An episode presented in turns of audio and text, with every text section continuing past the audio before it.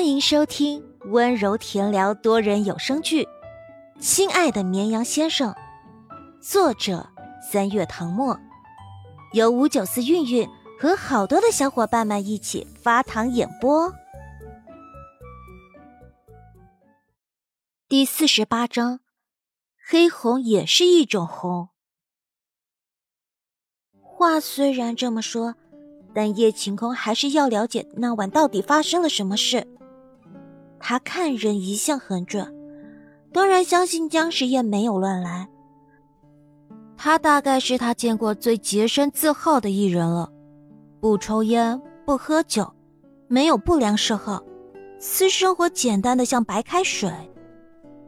让他在拍了一整天的戏后跟女人调情，他可能觉得还不如躺在床上打游戏。或者是拼乐高。姜时宴握着手机坐在靠窗的沙发上，抬手摁了摁眉心，觉得自己太冤枉了。那天下午拍了一场淋雨的戏，因为陈婉状态不佳，拍完一条后，他单独补了两个特写镜头。他是男人，淋了雨回酒店洗个澡就没事了。陈婉不一样。当天晚上就发烧咳嗽，整个人都倒下了。他的助理是个新人，遇到这种状况急得不行，想要送他去医院。转念一想，一个女明星大晚上去医院，万一被媒体拍到，肯定会乱写。陈婉决定喝点热水，睡一觉发发汗就好了。助理又担心影响第二天的拍摄，于是，在剧组微信群里问有没有人带了备用的感冒药。姜时宴之前拍古装戏经常受伤，身边一直带了药箱，不仅有跌打损伤药，各种感冒药也都有。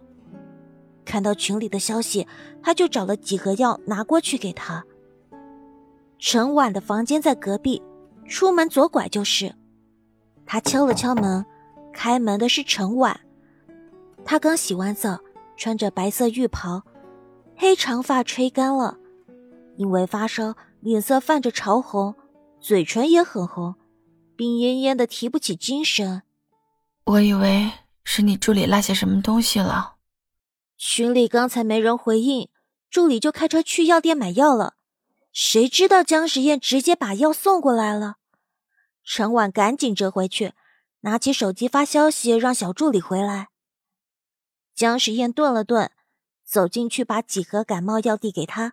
叮嘱了一句：“早点休息。”陈婉笑着接过，说了声谢谢。这么一件简单的小事，没想到会被人拍到，还写的那么不堪入目。姜时宴无辜道：“做好事不求表扬，但至少不能这么黑我吧？”换做别的经纪人，手底下的艺人发生这种事，早就急得团团转了。叶晴空听完，竟然乐了，反而安慰他。小场面，别说你没做过这种事，就算做了，我也能让他黑的变成白的。江时宴心想：我真没做过，谢谢。比起宋宋之前的猜测，叶晴空作为圈内人，见过无数大大小小的风浪，思考问题显然更为缜密。沉默片刻，他收敛脸上的笑容。两种可能。你接洽荣岛的戏走漏了风声，竞争者恶意泼脏水。众所周知，荣导这人在选角上一向吹毛求疵，让他看到这种新闻，可能会对你产生不好的看法。关于这一点，我稍后会亲自致电向他说明情况。至于另一种可能，那个女人叫什么来着？程婉，她着急想红，可能等不到剧播出，现在就要蹭一波东风了。剧方想要炒 CP，绝对不会用这种方式。就算要提前炒热度，制片方也会跟他联系，商量好双方共赢的策略。姜时宴皱起了眉毛，希望不是他想的那样。十几个营销号同一时间下场，文案的指向性那么强，要说不是故意的，当我眼瞎？姜时宴说：“那你打算怎么做？”这种事肯定要澄清的，但是网上现在闹得这么大，就算发了声明，恐怕也不会有人相信。叶晴空声音平静：“你专心拍戏，剩下的就交给我了。”他这么说，江时宴就不担心了。挂了电话，起身准备收拾一下去片场。赵明俊没有同他一起去片场，而是留下来配合叶晴空处理这件事。江时宴戴上帽子和口罩，一出门就遇到了这桩绯闻的另一个当事人。陈婉看到他愣了愣，眼中闪过不自然。网上的事他都看到了。不知道该用什么态度面对他，江老师，我……他开了口，却不知道要说什么，表情有点纠结。江时宴倒是神色如常。嗯，他按了电梯，等待的间隙垂眸看着他。陈婉比他小两岁，是同一个学校的学妹，又是第一次拍戏，他叫他一声姜老师。他也乐意带着他。看得出来，他在演戏上很用功，拍戏的时候很少会因为记不住台词而 NG，可见他私底下做足了准备。遇到不懂的地方，他也不扭捏，拿着剧本请教他，或是请教导演。小姑娘性格开朗，待人和善，要不然也不会整个剧组的人都喜欢她。以她的性格，发生这种事。她见到他可能会揉揉额头，故作苦恼道：“江老师，对不住了，给您炒绯闻啦。”然而他却像做错了事一样，不敢面对他。姜时宴顿时联想到叶晴空那番话。叮一声，电梯门开了，打断了他的思绪。江时宴率先走进去，回过身看着门外的陈婉。顿了一下，说：“不是要去片场吗？”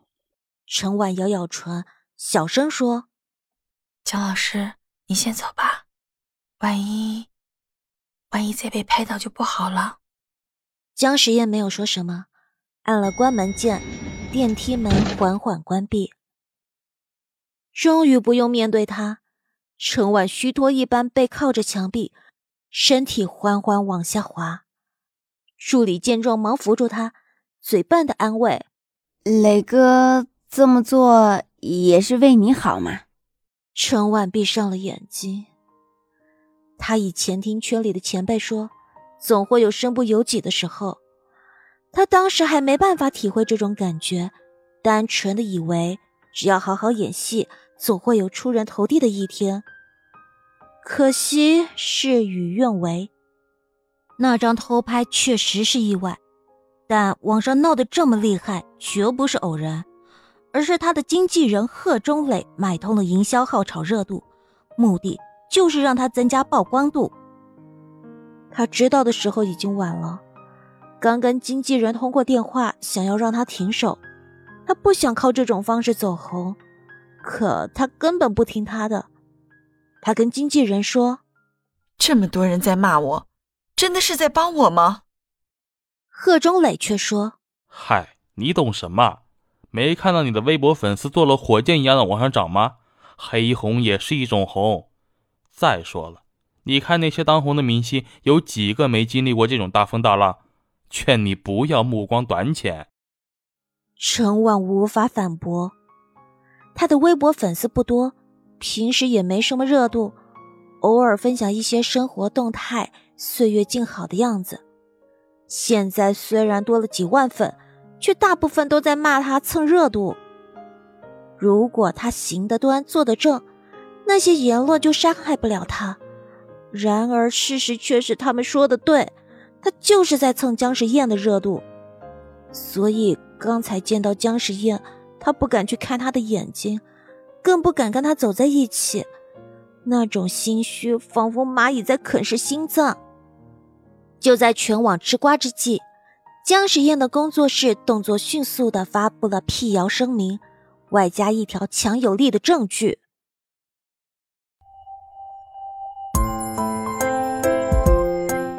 本集播讲完毕，感谢收听，喜欢请收藏、订阅、分享本专辑哦。